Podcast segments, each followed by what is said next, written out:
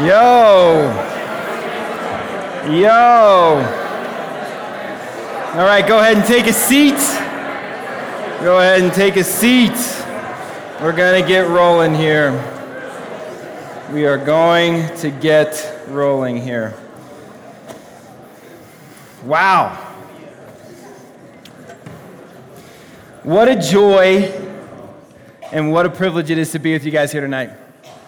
So awesome to see you guys. My name's Adam. I'm one of the residents here at Mountain View College Ministry. I'm a church planting resident. They're going to send us out to plant a church in 2023, which I'm excited about. Um, we've been going through the book of First Thessalonians. Okay? Been preaching through it as much as we can, verse by verse, trying not to skip anything. I think every single verse has been read, just because the Bible really blesses us when we march through it sequentially, not allowed to avoid anything, and, and you get the whole counsel of God. It's just a unique blessing that the Bible gives when you kind of march through it like that. And tonight is the second to last installment in the Thessalonian series, okay? It's the second to last one. We close it out next week. And let me just start by giving you guys some facts. 75% of Americans believe in an afterlife, okay? With y'all's current generation, call it 18 to 29, about 60% believe in it. Now, that number has ebbed and flowed throughout the years, throughout the centuries. I mean, shoot, even in Jesus' time, there was this rich political, religious party known as the Sadducees that didn't believe in the resurrection. They didn't believe souls were eternal. And depending on the century, the era, the culture, that belief in the afterlife comes and goes, okay? And I just want to submit to you guys that what we believe about the next life or lack thereof is incredibly consequential to our lives. It drastically shifts and changes and guides and directs the choices that we make and who we are. For example, old Greek philosopher known as Epicurus, maybe you've seen his name pasted on food companies like Epicurean Catering and Epicurean Dining. The reason is, is because this guy didn't believe in an afterlife, and so he thought the meaning of life was wrapped up in the pursuit of pleasures. Because after all, if there's nothing next, uh, the, the saying is attributed to him eat, drink, and be merry, for tomorrow we die. So live it up. YOLO. That's Epicurus's, I don't know what century he was, probably. He, he didn't have a t shirt, but you know, he was a YOLO guy, okay? Epicurus. Eat, drink, and be merry. In fact, Paul agrees. Paul says it this way in 1 Corinthians 15 32. What do I gain if, humanly speaking, I fought with beasts at Ephesus? If the dead are not raised, let us eat and drink, for tomorrow we die. Kind of matters what you think about the next life. Kind of matters. It, empowers you to make really challenging decisions. It, it, leads you maybe the opposite direction to live only for yourself. And for Christians, this is incredibly consequential too. Consider this quote from the book Evangelism as, uh, Evangelism as Exiles. This is what he says. There, during the reign of Soviet communism, multitudes of Romanians, including many Christians, were tortured as criminals of the state. I toured cells where men were chained to the floor and forced to stand naked and upright day and night on bare, cold stone with their feet submerged in icy water. One such political prisoner was Richard Wurmbrand, a Jewish Christian minister. He was ultimately released and later went on to found The Voice of the Martyrs, which is a magazine. But one of his memories from that time in jail is fitting here. This is what his memory says. This is his, I think, his memoir. It was strictly forbidden to preach to the other prisoners. It was understood that whoever was caught doing this received a severe beating. A number of us decided to pay the price for the privilege of preaching. So we accepted their terms. It was a deal. We preached and they beat us. We were happy preaching, they were happy beating us, everyone was happy. That's a cold blooded man right there, dude. If I get to be half that guy when I grow up. Look at what it caused this guy to do. They beat us, we got to preach, and everyone was happy. What's got to be in someone to make a decision like that? What kind of joy? What kind of hope? This is how he closes it out. Such joy in suffering, such happiness and hope, and how that hope fueled his gospel proclamation It's that kind of hope that's incomprehensible to the communist jailers. That inexplicable, marvelous hope deeply affected who he was and how he acted, even in the pit of prison. Even in the pit of prison. So, this brings us to an important question How should we live in light of the next life? How should we live in light of the next life? Or, if you're exploring and you're not a Christian, why should I even believe that there's a next life? What evidence do you present? How should I live in light of the next life? Or, why should I even believe it? Two very consequential, important questions that you got to answer in life, right? And I think that Paul's going to do that today in uh, the next step here in 1 Thessalonians. So if you open with me in your Bibles, we're going to read 1 Thessalonians 4, the end of the chapter, thir- uh, 13 through the end of 4, and then the beginning of 5. It's going to be up on the screen here. Okay? This is what it says. I'm going to read the whole thing. But we do not want you to be uninformed, brothers, about those who are asleep, that you may not grieve as those who have no hope. For since we believe that Jesus died and rose again, even so, through Jesus, God will bring with him those who have fallen asleep. For this we declare to you by word from the Lord, that we who are alive, who are left until the coming of the Lord, will not precede those who have fallen asleep. For the Lord himself will descend from heaven with a cry of command, with the voice of an archangel, and with the sound of the trumpet of God. And the dead in Christ will rise first. Then we who are alive, who are left, will be caught up together with them in the clouds to meet the Lord in the air. And so we will always be with the Lord. Therefore, encourage one another with these words.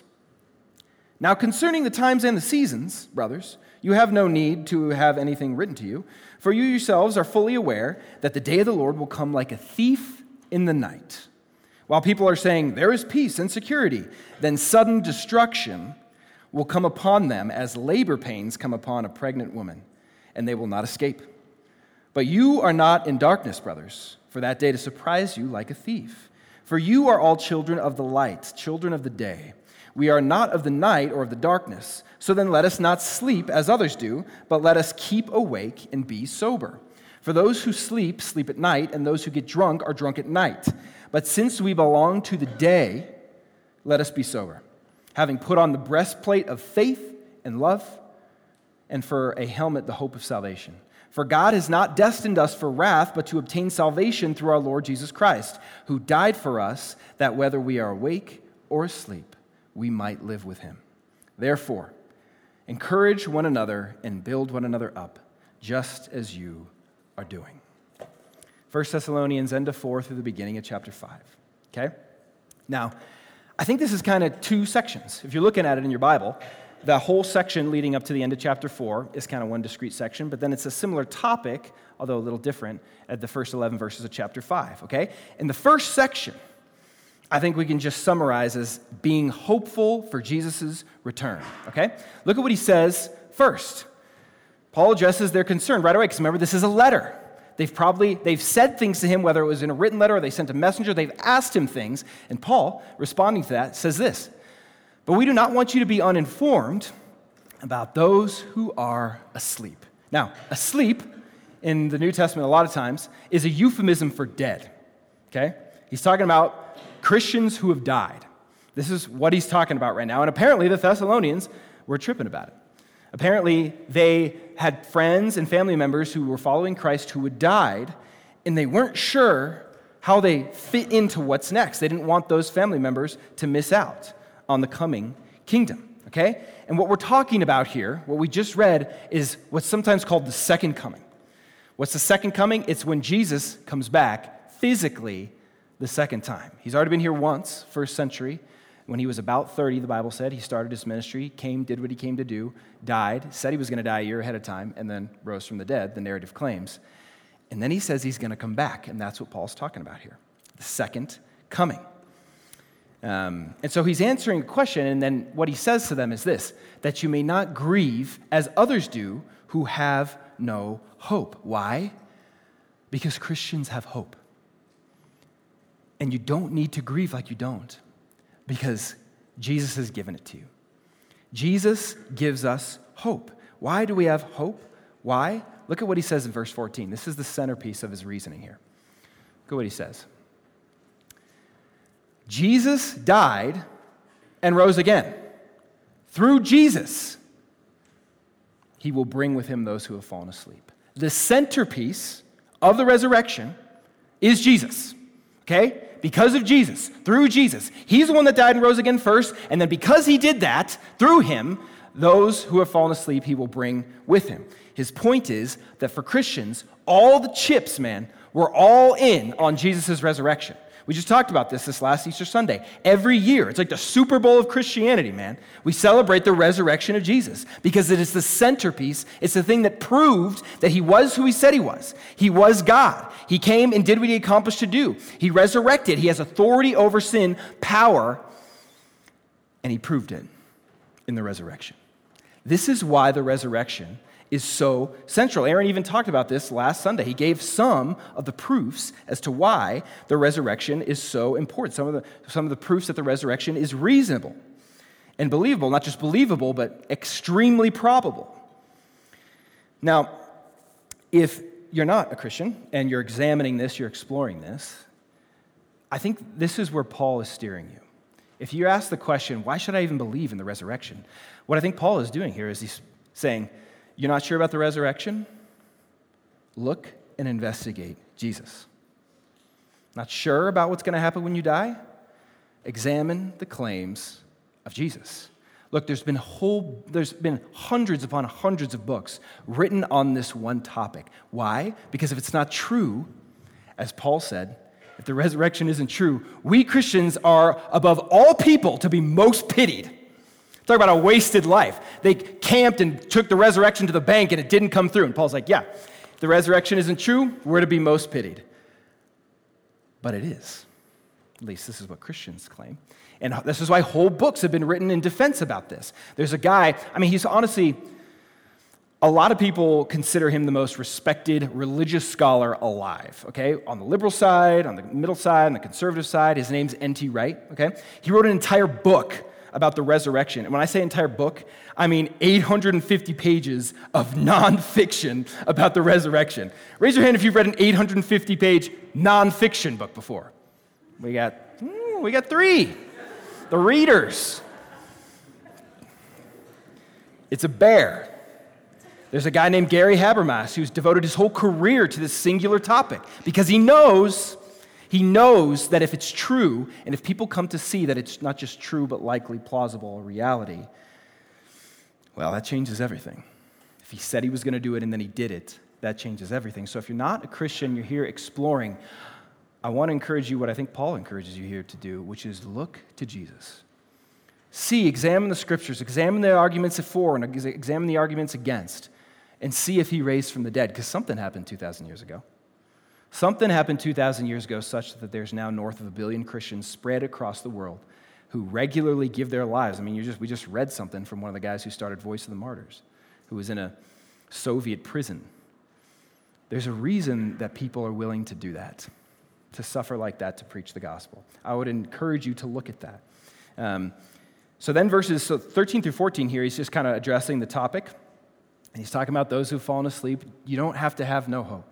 Okay? He's, then he starts talking about the, the details of the resurrection, the details of the second coming. Look at what he says here in verse 15. Okay, so by a word of the Lord, so what Paul is saying is the Lord, he's talking about Jesus. This is from the word of the Lord that what we're about to say, okay? That we who are alive, who are left until the coming of the Lord, will not precede those who have fallen asleep.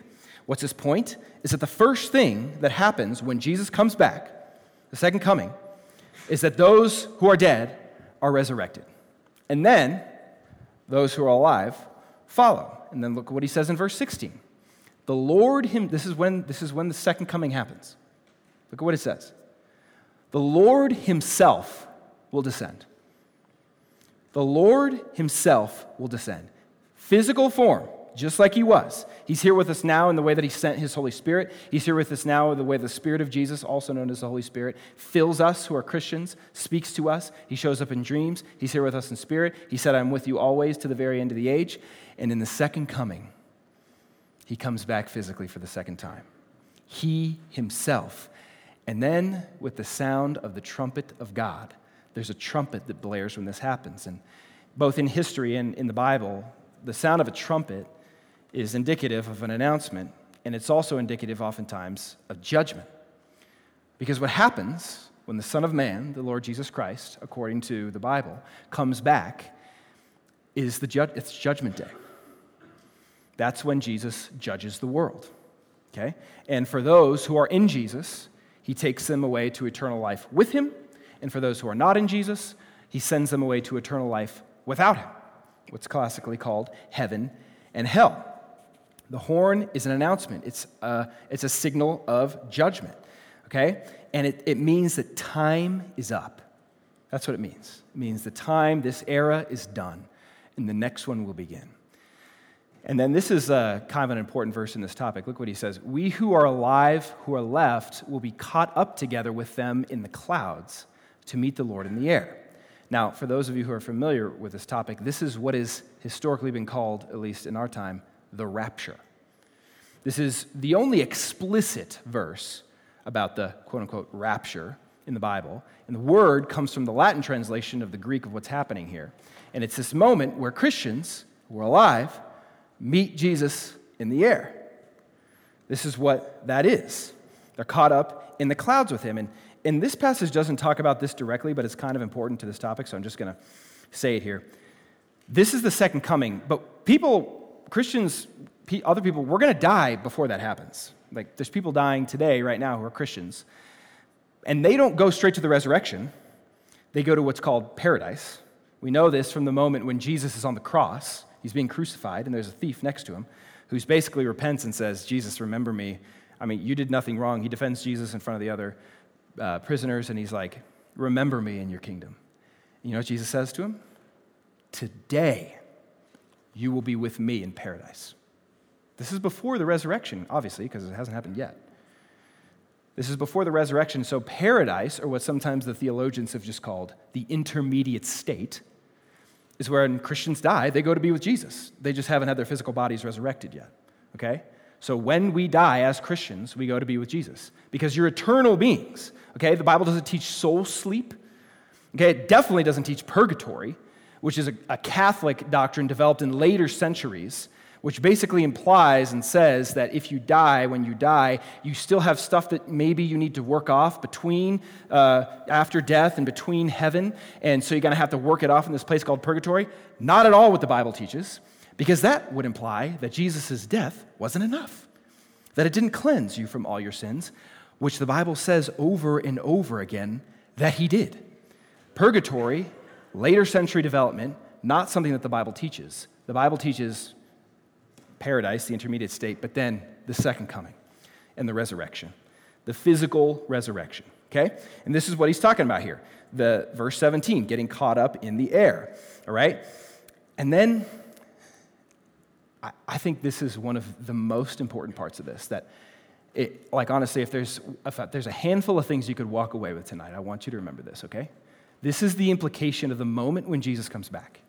And so we will always be with the Lord.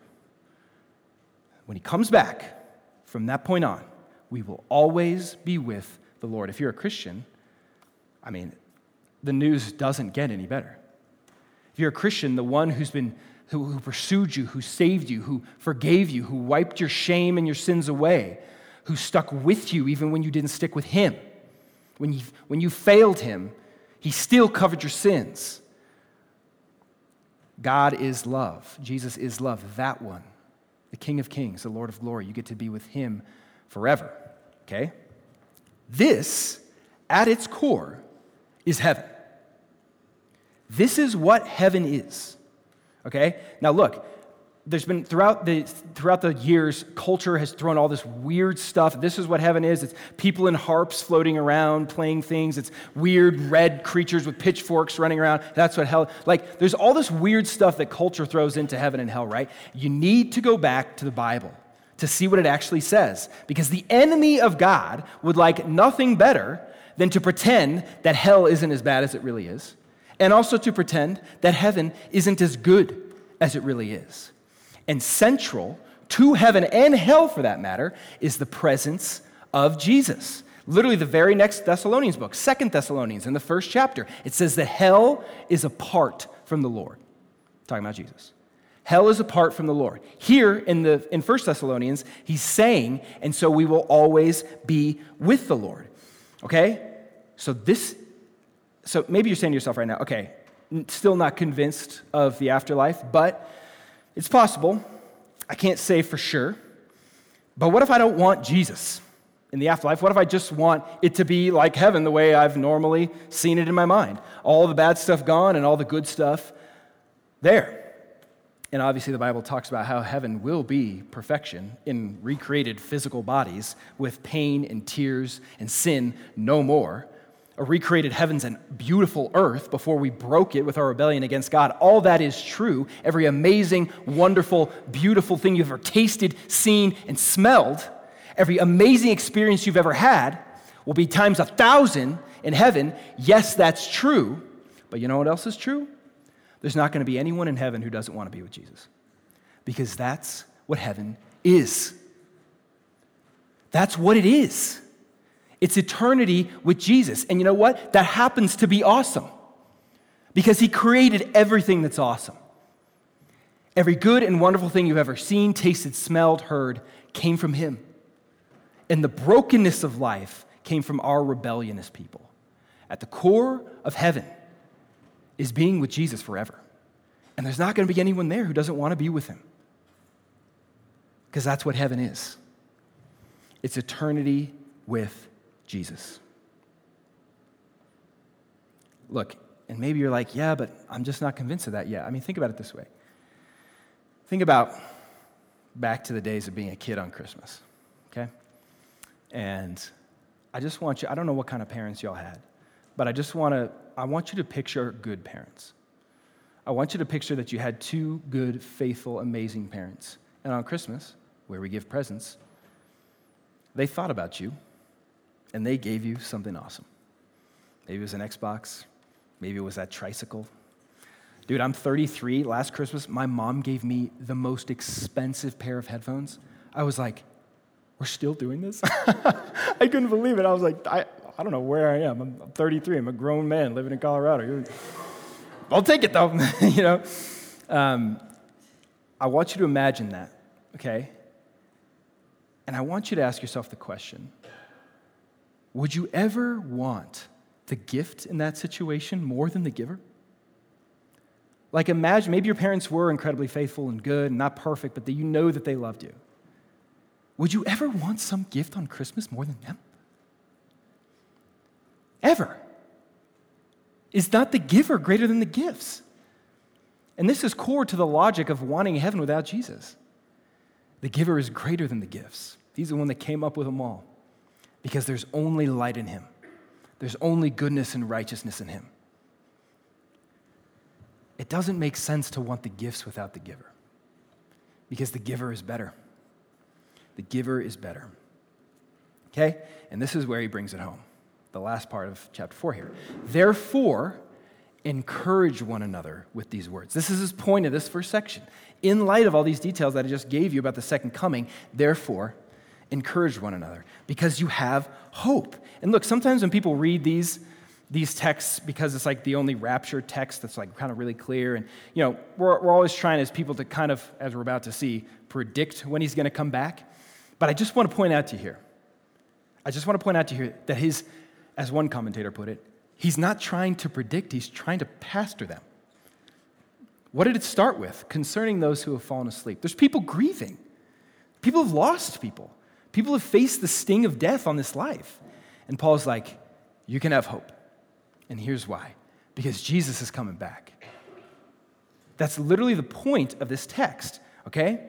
Literally the main reason that he writes it. Because you're going to see your brothers and sisters, your Christian brothers and sisters, again. We lost a friend recently. I've talked about her actually a couple times, I think, in the last year from sermons. She was mid 30s. Joni and I just loved her oh, so deeply. She came to faith a couple Augusts ago. And then she died last August. And then I had to handle her estate, which I've never done before. And it's just brutal because you're going through all of their stuff.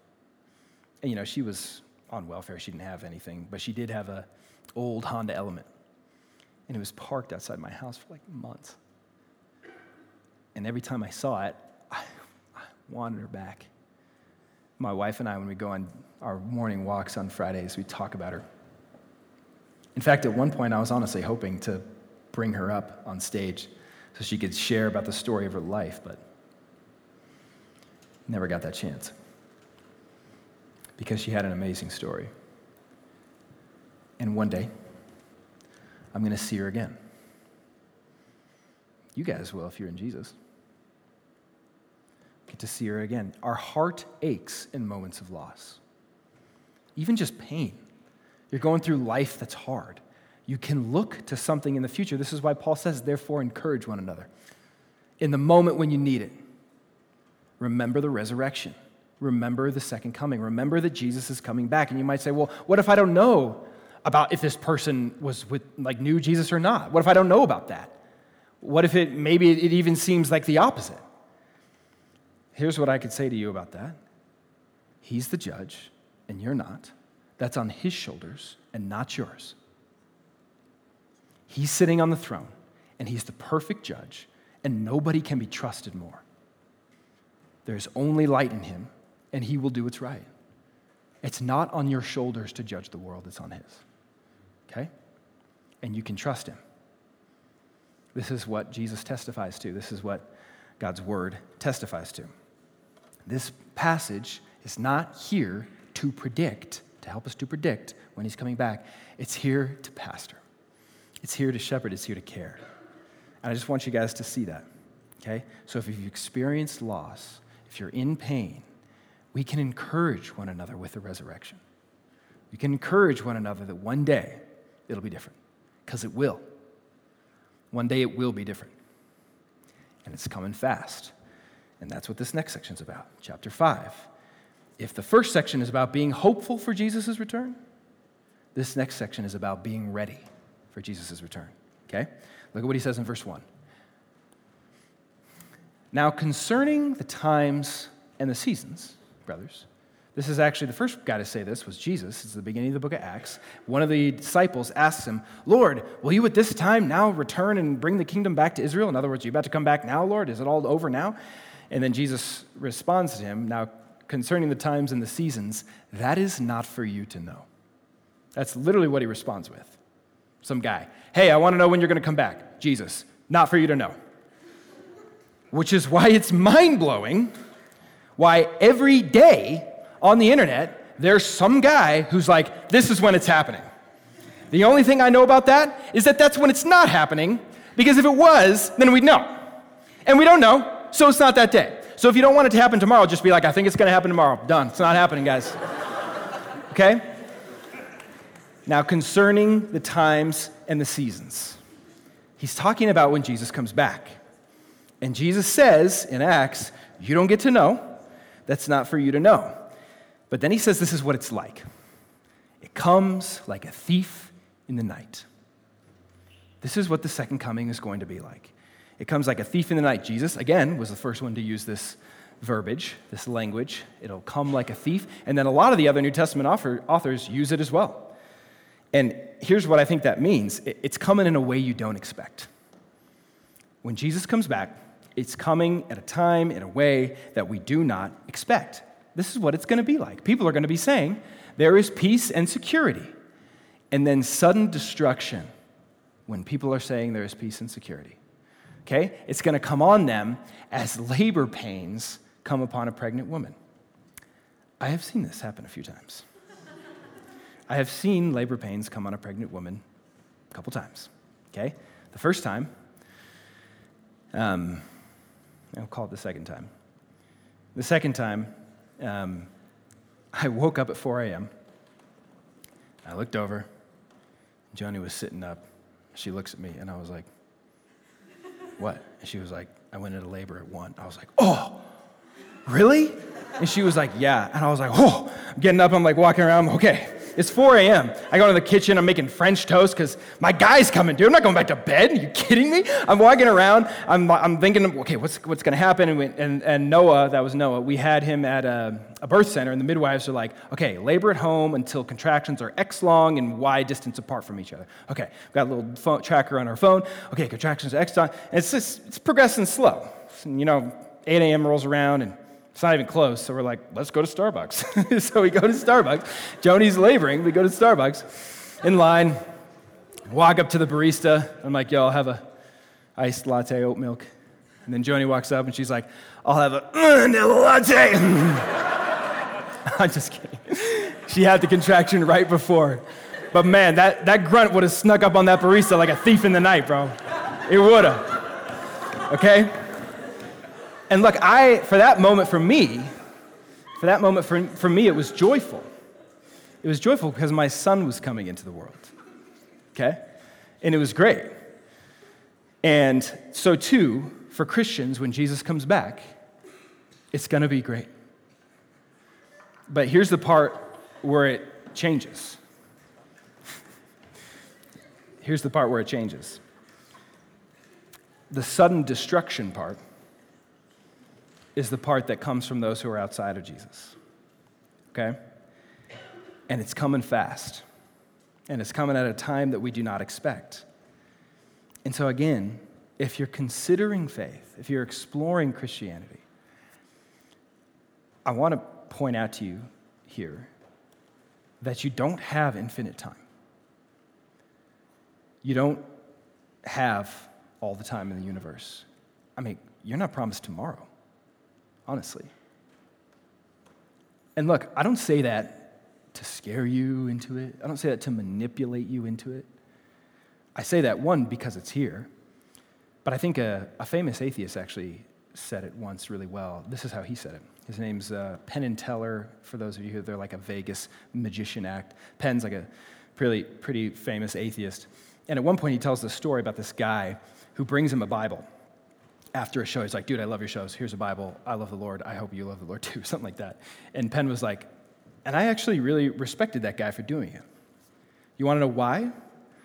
Because if this guy, who I think's a moron, actually believes that heaven and hell is real, and that heaven is eternal bliss with Jesus forevermore, and that hell is condemnation away from Jesus and everything possibly good forevermore, if he actually believes that, Bro, how much you gotta hate someone not to tell them?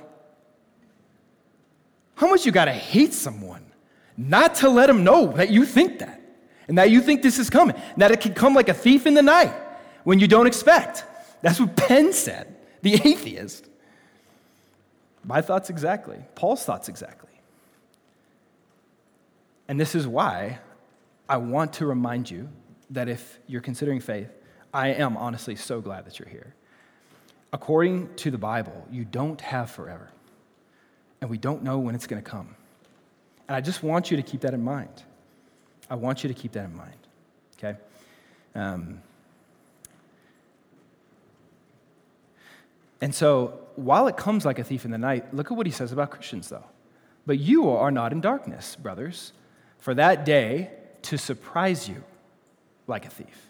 For Christians, you don't have to be surprised inasmuch as we know that it's coming and we know it could come tomorrow. I mean, look, Paul even earlier is like, then we who are alive will get caught up in the clouds. That dude thinks it's coming while he's alive, at least at that moment. Then if you look at, I think it's in Second Corinthians, he's like, after I die and I'm resurrected, and it's like, oh, what changed? you know, like I, I, guess he was he wasn't sure, and other times he changed his mind. But the point is, is that Christians are always living in this imminence, that it might come at any minute and you don't have to be surprised when it does. And not surprised, if we're not going to be that, then what should we be? Awake. Look at what he says in verse 6.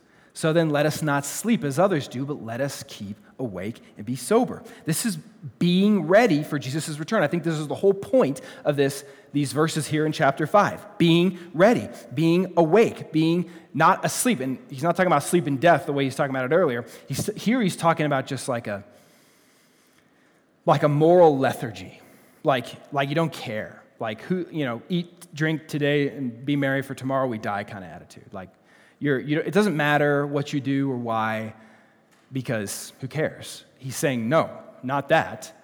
Um, keep awake and be sober.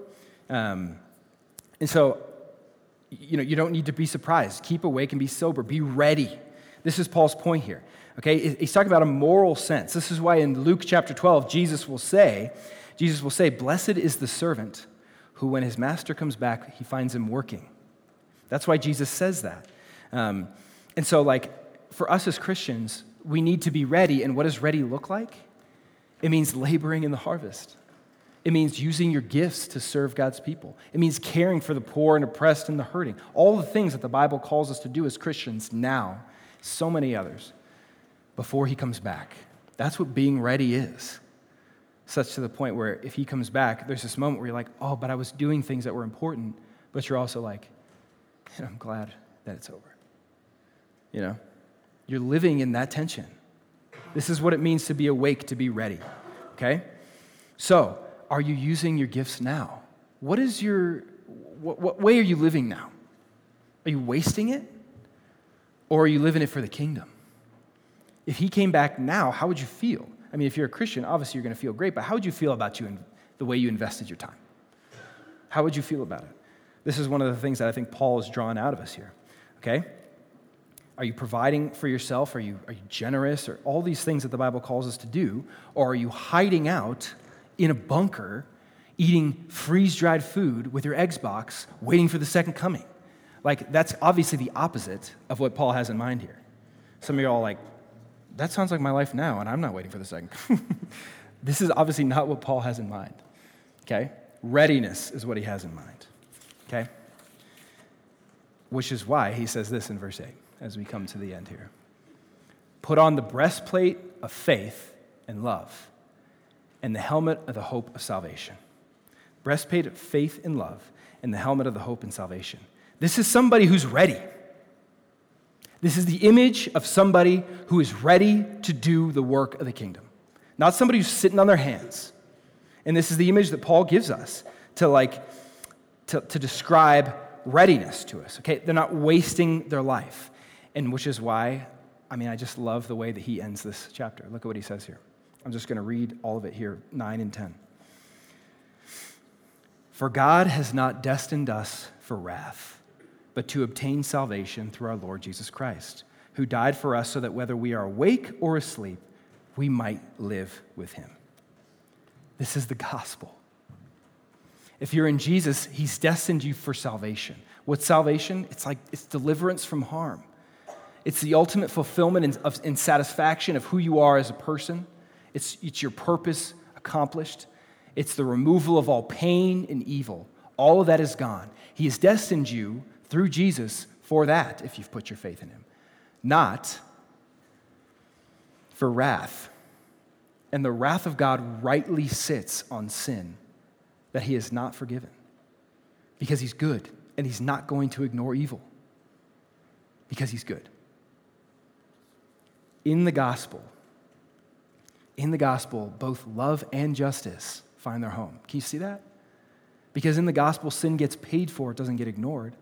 And in the gospel, you got pursued in your sin because he loves you. Both love and justice are found in the gospel. This is why it's the greatest story ever told. This is why it's the greatest story ever told. And it's a result of his work, his grace, his forgiveness, not on y'all's works, not on my works. It's a result of his act. This is the good news. This is the good news. And so, for the last time tonight, if you're not sure about the resurrection, if you're not sure about the afterlife, you're thinking about it, you're not sure, I just want to invite you one more time. I want to invite you to trust him tonight. If you're not sure about tomorrow, if you don't want to just be tempted to live for yourself the rest of your life, and granted, there's people who don't believe in the afterlife that do try to live righteously. But if you don't want to be tempted by that with that Epicurus philosophy we talked about, I want to invite you to devote yourself to Jesus. Okay? if you don't want one more night unsure about your purpose, then I want to talk to you after. If you don't want one more night of that, then I want to talk to you after. Okay? For the rest of us, remember that original question how should we live in light of the next life?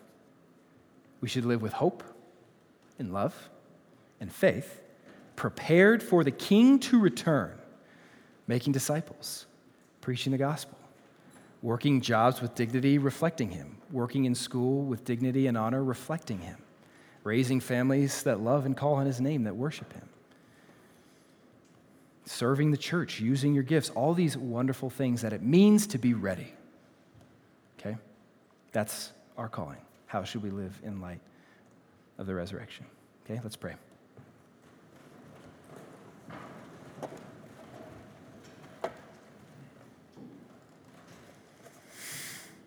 Lord,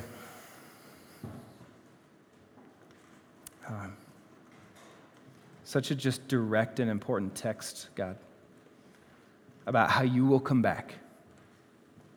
Lord Jesus, I thank you for the seekers here with us tonight, for those considering. I pray that you stir their hearts.